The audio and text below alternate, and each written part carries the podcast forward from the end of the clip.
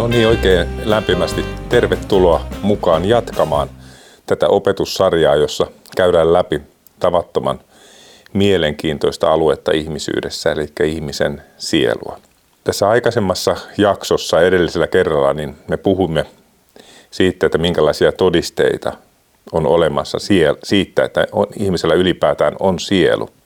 Tällä kerralla nyt jatketaan vähän tästä samasta teemasta ja keskitytään nyt tämmöisiin kuoleman rajakokemuksiin tai rajakokemuksiin nimenomaan todisteena sielun olemassaolosta. Myöhemmin me tullaan tässä opetussarjassa puhumaan siitä, mitä sielulle tapahtuu kuoleman jälkeen ja käsittelemme myös sitten, mitä merkitystä sielun ymmärtämisellä on meidän hengellisen kasvun kannalta. Mutta todella tällä kertaa, tällä kertaa jatketaan tätä todistusta sielun olemassaolosta, että ymmärrämme, että meillä todella on sielu ja käydään läpi nyt rajakokemuksia.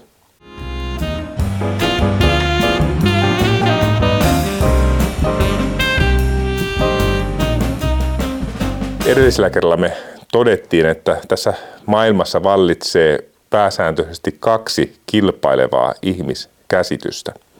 Toinen näistä ihmiskäsityksistä on dualistinen ihmiskäsitys, joka opettaa, että ihmisellä on materiaalisen ruumiin lisäksi ei-materiaalinen osa, joka on sielu tai henki, sielu. Fysikalistinen ihmiskäsitys puolestaan opettaa, että ihminen koostuu ainoastaan materiasta. Ihminen on pohjimmiltaan vain materiaalinen ruumis ja erityisesti ruumiissa olevat aivot ja keskushermosto. Mutta fysikalistinen ihmiskäsitys, niin kuin edellisellä kerralla todettiin, ei mitenkään riitä selittämään ihmisyyden piirteitä, kuten esimerkiksi vapaata tahtoa – tai luovuutta, ihmisen luovuutta tai ihmisen minuuden kokemusta. Ja se on selkeästi väärä. No, seuraavaksi käydään läpi sitä, että miten kuolemanrajakokemukset, joista käytetään siis nimitystä, tämmöistä englanninkielistä nimitystä kuin Near Death Experiences, NDE, tai ruumista poistumuskokemukset, joista käytetään nimitystä taas OBE, Out of Body Experiences – ovat parhaiten selitettävissä nimenomaan dualistisen ihmiskäsityksen kautta. Käytän yl- jatkossa näistä kaikista tämän, tähän liittyvistä kokemuksista tämmöistä yleisnimitystä kuin rajakokemus. Rajakokemus. Siis se käsittää nämä out of body experiences sekä near death experiences. Nämä rajakokemukset ei suinkaan ole mitään viime aikojen keksintöjä, vaan näitä on kuvattu jo antiikin ajoilta. Ja yksi vanhimmista kokemuks- kokemuksista, mikä on kirjallisessa muodossa, niin löytyy itse asiassa raamatusta, toisesta korintolaiskirjeestä, luvusta 12, jakeista 2-4. Ja Paavali puhuu tässä siitä, kuinka hänet temmattiin kolmanteen taivaaseen. Ja luen tämän tekstin ja käydään sitä sitten vähän tarkemmin läpi. Tunnen miehen, joka on Kristuksessa. Paavali puhuu tässä siis itsestään. 14 vuotta sitten hänet temmattiin kolmanteen taivaaseen. Oliko hän ruumiissaan, en tiedä, vai poissa ruumiista, en tiedä. Jumala sen tietää, että hänet temmattiin paratiisiin ja hän kuuli sanoja, joita ei voi sanoin ilmaista ja joita ihmisen ei ole lupa puhua. Ja tämmöinen lyhyt kuvaus siitä tämmöisestä, että kuinka Paavalilla oli tämmöinen kokemus, että hänet temmattiin kolmanteen taivaaseen, eli paratiisiin. No mitä me opimme näistä jakeista? Paavali siis kertoo kokeneensa paratiisissa käynnin, mutta meillä ei ole mitään varmaa tietoa siitä, että missä tilanteessa tämä paratiisissa käynti tapahtui, milloin Paavali koki tämmöisen tempauksen. Paratiisista käytettiin juutalaisuudessa nimitystä kolmas taivas. Paratiisi on siis siellä, missä Jumala on. Se, se on niin kuin paratiisin määritelmä. Ja kun ajatellaan, että juutalaisuudessa oli ensimmäinen taivas, oli tämä taivas, mikä on meidän päällä. Toinen taivas on avaruus. Ja kolmas taivas on siis paratiisi, eli paikka, missä Jumala on. Tässä näistä jakeista selviää, että että kokemuksensa aikana Paavali ei tiennyt, oliko hän ruumiissaan vai ei. Hän kirjoittaa tällä tavalla, että 14 vuotta sitten hänet temmattiin kolmanteen taivaaseen. Oliko hän ruumiissaan? En tiedä. Vai poissa ruumiista? En tiedä. Jumala sen tietää. Paavalilla oli siis näkemys, että hän, hänellä oli niin kuin, ei tämmöinen ei-materiaalinen osa itsessään, käytetään nimitystä sielu, joka asui ruumiissa ja tietyssä tilanteessa hän voisi olla myös poissa ruumiistaan. Vaikkakin tässä hän oli epävarma, mikä hänen tilansa oli ollut tänä rajakokemuksen aikana, mutta, mutta hän pystyi kuitenkin, oli hän sitten ruumiissaan tai poissa ruumista, hän pystyi kuulemaan ja ymmärtämään sanoja, vaikkakaan ei saanut jostain syystä myöhemmin puhua kuulemistaan asioista. Meille jää aika niukka kuvaus, mutta tosi mielenkiintoinen kuvaus siitä, mitä Paavalle on mahtanut tapahtua, kun, kun hänet temmattiin kolmanteen taivaaseen.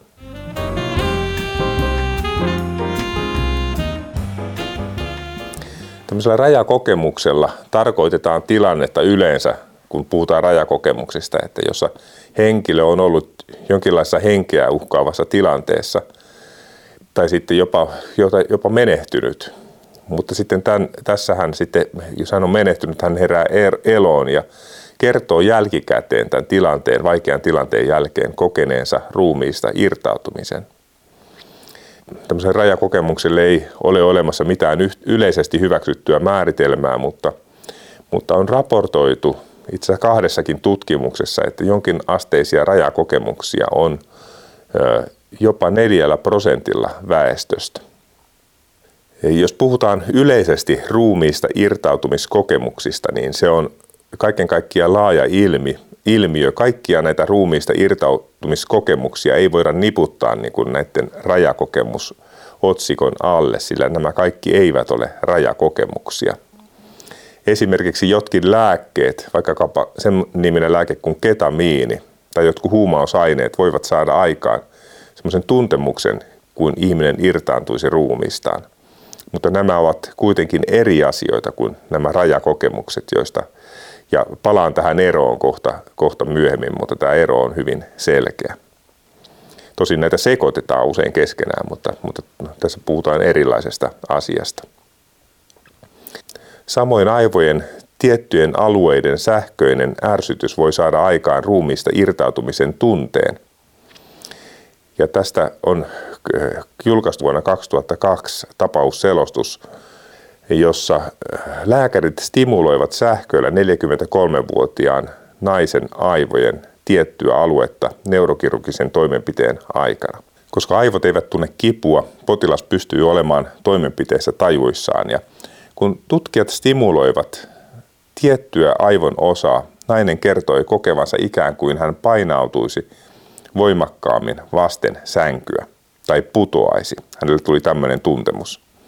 Kun taas tutkijat lisäsivät sähkövirtaa tähän, tähässä stimuluksessa, niin tämä, nainen koki ikään kuin irtautuvansa ruumiista noin kahden metrin korkeuteen sängystä. Eikä kun tämmöisiä ruumiista irtautumiskokemuksen tyyppisiä ilmiöitä on, on voitu saada aikaan lääkkeillä tai aivojen sähköärsytyksellä, ovat jotkut päätelleet, että kaikki ruumiista irtautumiskokemukset johtuvat vain fysikaalisista ilmiöistä, esimerkiksi aivojen hapen puutteesta tai jostakin muusta aivojen häiriötilasta, eikä niitä voida pitää todisteena sielusta tai dualistisesta ihmiskäsityksestä. Mutta on todella suuri virhe niputtaa kaikki nämä kokemukset samasta asiasta johtuvaksi, koska varsinaisiin tämmöisiin rajakokemuksiin, tämmöisiin todellisiin rajakokemuksiin liittyy asioita, joita ei esiinny huumaavien aineiden käytön seurauksena. Esimerkiksi osa rajakokemuksen läpikäyneistä ihmisistä piti rajakokemuksen aikaista tietoisuuttaan tavanomaista selkeämpänä, kun taas huumaavien aineiden käytön seurauksena esimerkiksi, niin sehän sumentaa ihmisen tietoisuutta. Samoin raportoitiin aistien tarkentumisesta. Huumaavat aineet toimivat yleensä päinvastoin. Ja on olemassa myös hyviä tapausselostuksia, joissa rajakokemuksia on raportoitu henkilöillä, joissa todi, joilla todistetusti ei ole aivotoimintaa, eli joiden EEG on suoraa viivaa, mutta siitä huolimatta he ovat kokeneet olevansa tavanomaista selkeämmässä tietoisessa tilassa ja pystyneet rekisteröimään uskomattoman tarkkoja yksityiskohtia ympäristöstä tämän kokemuksen aikana. Yksi kuuluisa tapaus on tämmöisen amerikkalaisen Pam Reynoldsin tapaus. Häneltä leikattiin syvältä aivoista valtimopullistuma ja leikkausta varten tämä pullistuma aivoissa oli niin vaikeassa paikassa, että hän joutui tämmöisiin erikoistoimenpiteisiin tätä leikkausta, leikkausta varten. Ja hänen ruumiin lämpönsä muun muassa laskettiin 16 asteeseen ja hänen sydämensä pysäytettiin ja hänen aivoistaan poistettiin veriä. Tätä ennen hänen, hänen silmänsä oli jo teipattu kiinni ja hänen korviinsa oli laitettu korvatulpat, johon lähetettiin tämmöistä click-ääntä, jolla rekisteröitiin tätä, tätä aivojen toimintaa tai sitä, että aivoissa ei ole toimintaa. Tämän leikkauksen aikana tämä Pam Reynolds koki ruumiista poistumis, poistumisen ja pystyi todistetusti rekisteröimään tarkkoja yksityiskohtia hänen leikkauksestaan. Ja tätä on vaikea selittää, sillä jos EEG on suoraa viivaa ja aivoissa ei ole mitään toimintaa, niin tulisi ihmisen toimintakyvyn heikentyä. Mutta taas dualistiseen ihmiskäsitykseen tämä Pam Reynoldsin kokemus sopii hyvin, eli hän, hän, hänen tietoisuutensa oli kuitenkin siellä sielussa pohjimmiltaan. Lancetissa hyvin arvostetussa lääketieteellisessä lehdessä hollantilaisen Pim van Lommelin tutkimusryhmä julkaisi vuonna 2001 mielenkiintoisen prospektiivisen tutkimuksen 344 sydänpysäyspotilaasta, jotka oli onnistuneesti resuskitoitu. Eli heillä oli ollut sydämen pysäys ja heidät oli saatu takaisin henkiin sitten tämän sydämen pysäyksestä huolimatta. Resuskitaatio tarkoittaa siis, että on elvytetty. Tässä tutkimuksessa tutkijat pystyivät dokumentoimaan rajakokemuksia 12 prosentilla tutkituista. Nämä kokemukset olivat monille potilaille hyvin merkittäviä ja kokemusten seurauksena monen potilaan e- asenne elämää kohtaan muuttui merkittävästi. Ja juuri tämä rajakokemusten voimakas vaikutus kokioihin on erityisen mielenkiintoinen ja merkittävä löydös. Pim van Lommelin 2001 tutkimuksessa positiivinen muutos elämään oli pitkäaikainen ja syvenevä. Ja tämä osoittaa mun mielestä sen kaikkein vahvimmin sen, että rajakokemus on erilainen kokemus kuin esimerkiksi huumausaineilla tai sähköärsytyksellä saatava kokemus, koska näihin ei liity tämmöistä positiivista syvenevää elämän muutosta. Suomen lääkärilehdessä on kirjoitettu tästä muutoksesta vuonna 2004 ilmestyneessä Palanteen ja Kivelän artikkelissa, ja tässä artikkelissa on referoitu myös tätä Pin Van Lommelin tutkimusta, mutta tämä Pin Van Lommelin tutkimus ei ole suinkaan ainoa tutkimus, joka on raportoinut tämmöisestä muutoksesta, ja mä lainaan tätä Palanteen ja Kivelän artikkelia, jossa he toteavat muun muassa seuraavaa. Rajakokioiden kuolemanpelko vähenee ja usko kuoleman jälkeiseen elämään lisääntyy voimakkaammin kuin verrokeilla. Ja tässä he viittaavat viiteen eri tutkimukseen. Vertailuryhmänä tässä on käytetty henkilöitä, jotka ovat käyneet kuoleman lähellä kokematta rajakokemusta. Palanta ja Kivele jatkavat. Rajakokijat eivät pelkästään usko kuoleman jälkeiseen elämään, vaan uskovat sen olevan hyvin miellyttävän. Joillakin uusi suhtautuminen kuolemaan on helpottanut myöhempää surutyötä, läheisten kuoltua. Rajakokijat arvostavat ei-kokijoita enemmän luontoa, itseään, arkisia asioita sekä kokevat ymmärtävänsä itseään aikaisempaan paremmin. Rajakokemus saa kokijan suhtautumaan aikaisempaan myönteisemmin kanssa ihmisiin ja kantamaan huolta muiden hyvinvoinnista. Rakkauden, myötätunnon, empaattisuuden, hyväksynnän ja ymmärryksen osoittaminen muille on lisääntynyt. Osa rajakokijoista tuntee ikään kuin syntyneensä uudelleen ja saaneensa uutta tarkoitusta elämälleen, joskaan uutta tarkoitusta ei monikaan osaa määritellä tarkasti. Itsetunto kohentuu ja elämää halutaan elää aikaisempaa tarkoituksellisemmin ja täys, täysinäisemmin. Rajakokijoille sosiaalinen asema, ammatillinen menestys – suosittuna oleminen ja muiden ihmisten mielipide itsestä eivät ole yhtä tärkeitä kuin ei-kokijoille. Rajakokijat ovat kertoneet myös rahan ja aineellisen arvostuksen vähentyneen. Haastattelemalla elvytettyjä sydänpysähdyspotilaita ja heidän omaisiaan kahden ja kahdeksan vuoden kuluttua elvytyksestä on todettu, että positiiviset muutokset ovat ilmeisemmät kahdeksan kuin kahden vuoden jälkeen. Eli ihmiset pohtivat tätä käymänsä kokemusta ja, ja tämä muutos, joka se kokemus on saanut aikaiseksi, niin se on syvenevä näiden ihmisten elämässä.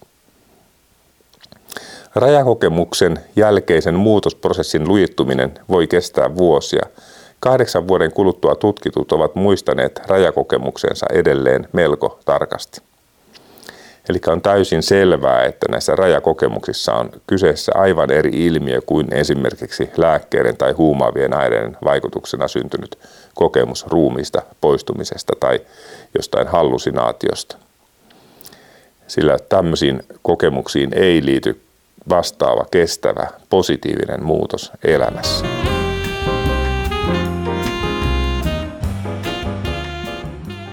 Mielenkiintoisena yksityiskohtana tässä alussa mainitussa Lancetin artikkelissa vuodelta 2001 tutkijat raportoivat tutkimuksen pilottivaiheessa erään sydänyksikön sairaanhoitajan kertomuksen elvytetyn potilaan merkillisestä kokemuksesta.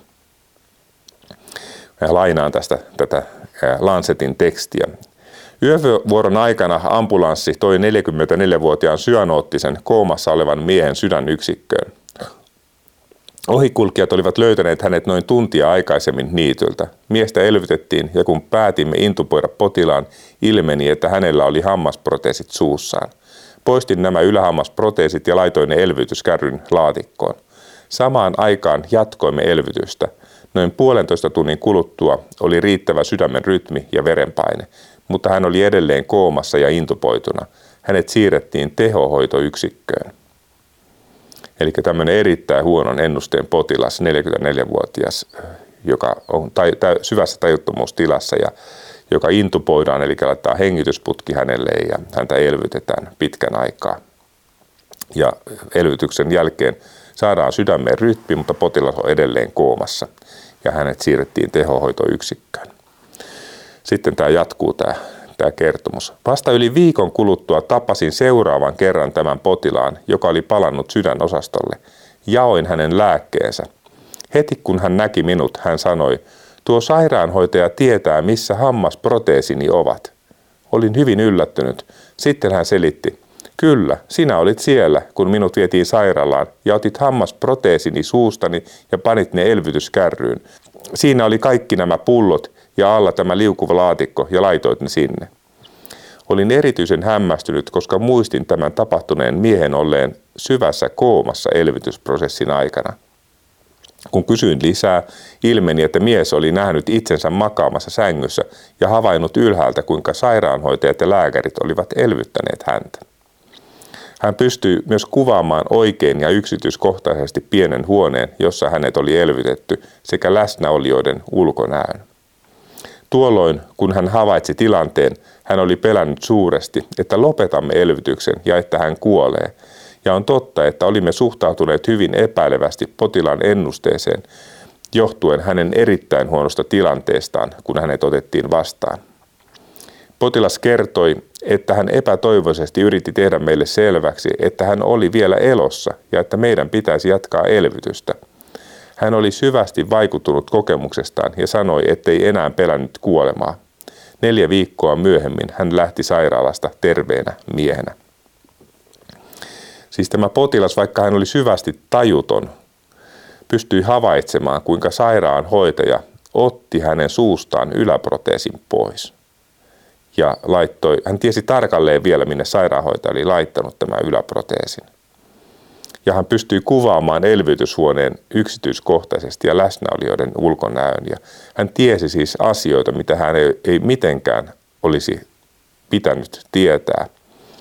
Ja kun miten tätä selittää, miten tämän, tämä on mahdollista ylipäätään, niin mun mielestä tätä on mahdotonta selittää fysikalistisen ihmiskäsityksen pohjalta, mutta taas dualistiseen ihmiskäsitykseen tämä sopii hyvin. Tämä niminen kardiologi kuin Michael Sabom, joka oli alun perin skeptikko, mutta sitten hän rupesi tutkimaan näitä rajakokemuksia, koska hän kohtasi potilaan, joka oli kokenut voimakkaan rajakokemuksen ja, ja hän rupesi tutkimaan tätä asiaa ja hän teki tällaisen tutkimuksen, jossa, jossa potilasryhmänä oli sydänpysähdyksen kokeneita ihmisiä. Ja näitä sydänpysähdyksen kokeneita ihmisiä, niin osalla oli ruumiista irtautumiskokemus ja osalla ei ollut ruumiista irtautumiskokemusta.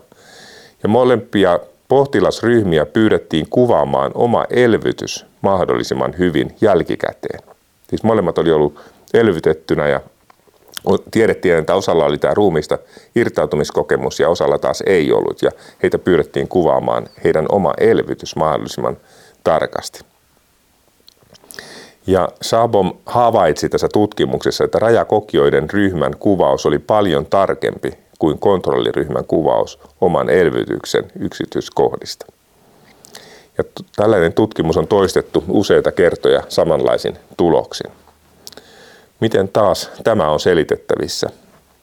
Tämä on parhaiten selitettävissä dualistisella ihmismallilla. Ihmisellä on ruumiin lisäksi ei-materiaalinen osa sielu. Edellisellä kerrallahan meillä oli puhetta siitä, kuinka Nobel-palkinnon voittanut neurofysiologi John Eccles kuvasi tai piti, käytti tämmöistä niin kuin vertausta ihmisestä, että ihminen on kuin pianon soittaja ja piano. Ja nämä piano on niin kuin ihmisen aivot ja pianon soittaja on tämä ei-materiaalinen osa ihmisestä, joka käyttää aivoja työkalunaan.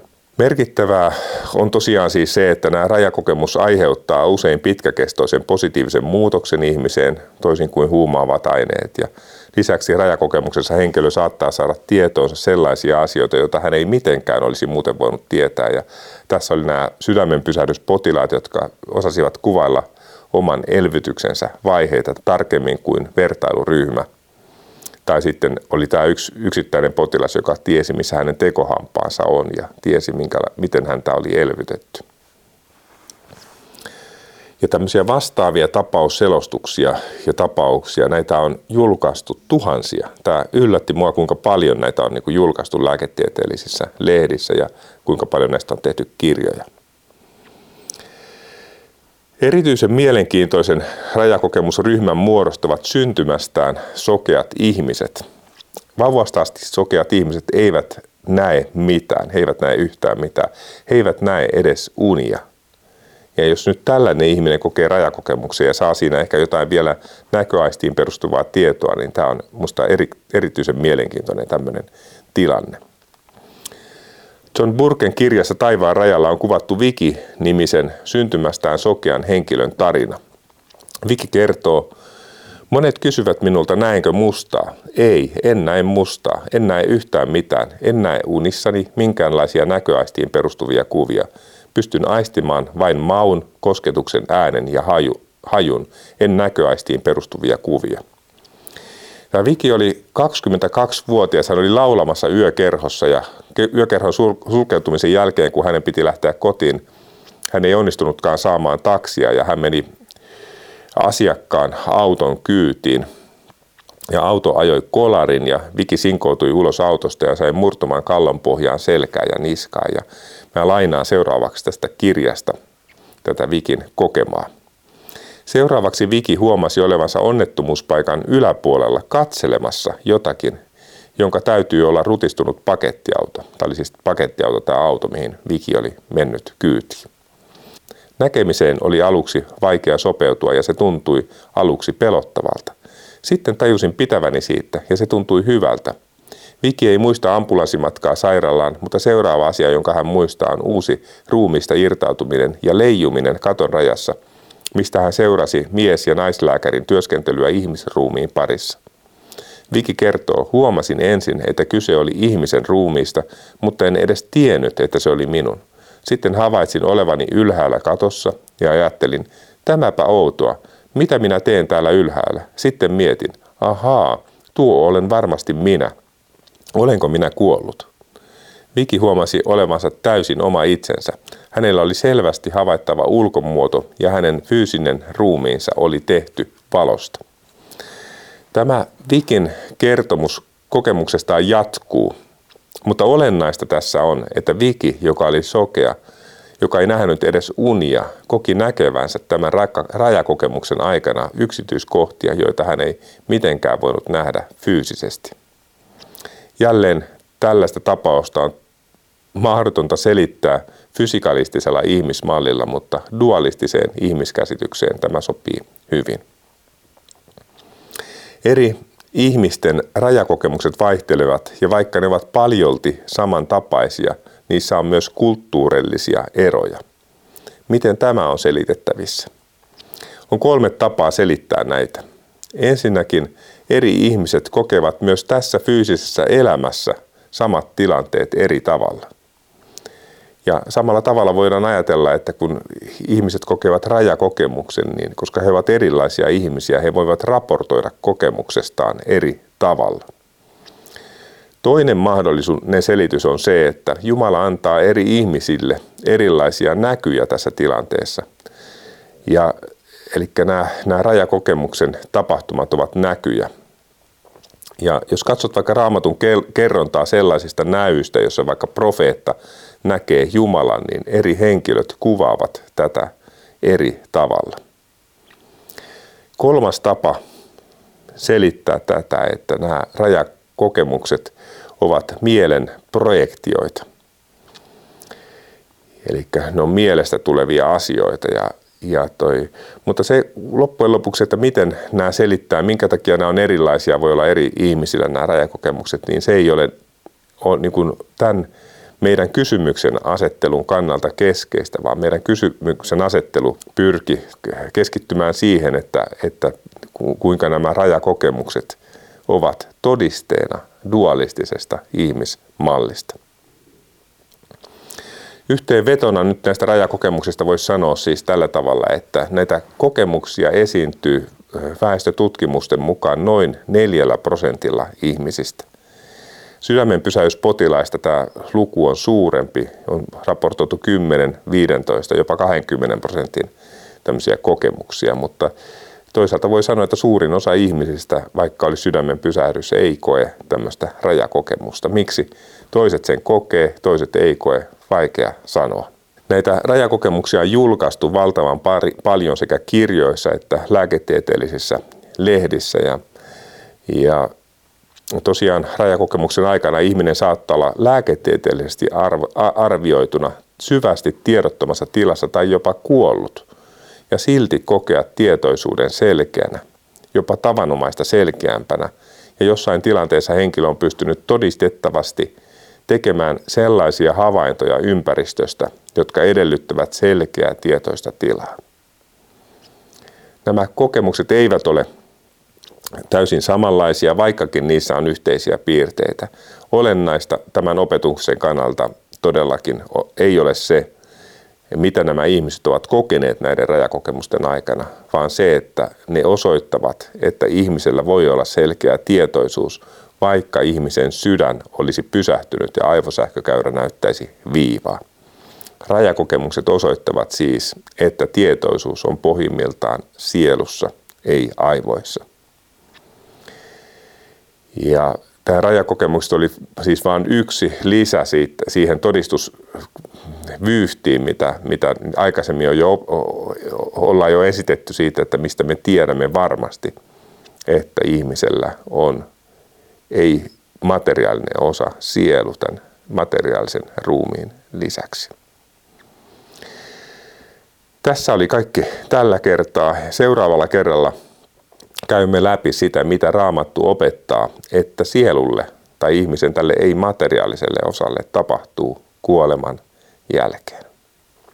Seuraavaan kertaan. Moi!